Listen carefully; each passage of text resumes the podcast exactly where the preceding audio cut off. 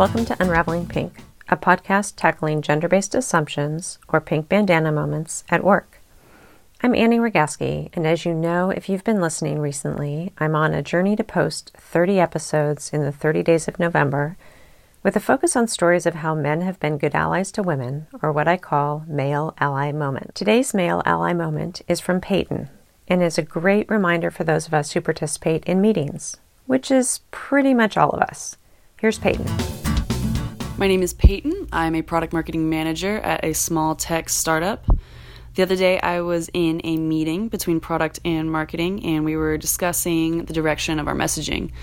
Uh, a lot of people have been saying it was a little too tactical, we needed to be a bit more strategic, and we were kind of going in circles talking about how we should change that specifically. I had an idea that I wanted to share with everyone and got completely cut off as I was trying to relate it. Now, everyone else in the room was male.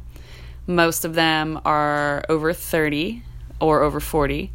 And they're all people that I enjoy working with. Uh, have no issues with them or anything like that, but it does often happen that they will interrupt me or cut me off without realizing. And my C M O, as soon as that happened, completely cut off that person who cut me off in turn and said very sharply, "Hey, I want to hear what she has to say."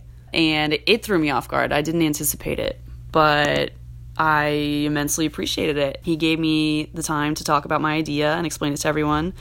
And, you know, nobody was upset by it or even thought much of it. I don't even think they realized what had really happened. But it kind of actually brought tears to my eyes as I was sitting there thinking about it, just because it was one of the first moments that somebody had really stood up for me and made sure that I could say what I was trying to say and took me seriously enough to want to hear that. So, you know, the meeting progressed. Uh, eventually closed, and I went up to my C M O later and I told him, "Thank you so much for doing that. I really, you know, it means a lot to me in an industry that is eleven percent women.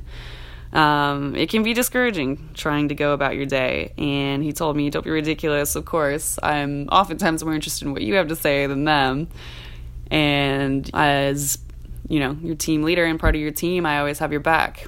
And it was a really touching moment for me. So, you know, whenever I do come across those moments that can be a bit more challenging, I try to remember that there are always people out there like him that are very set on making sure women have a voice and can succeed.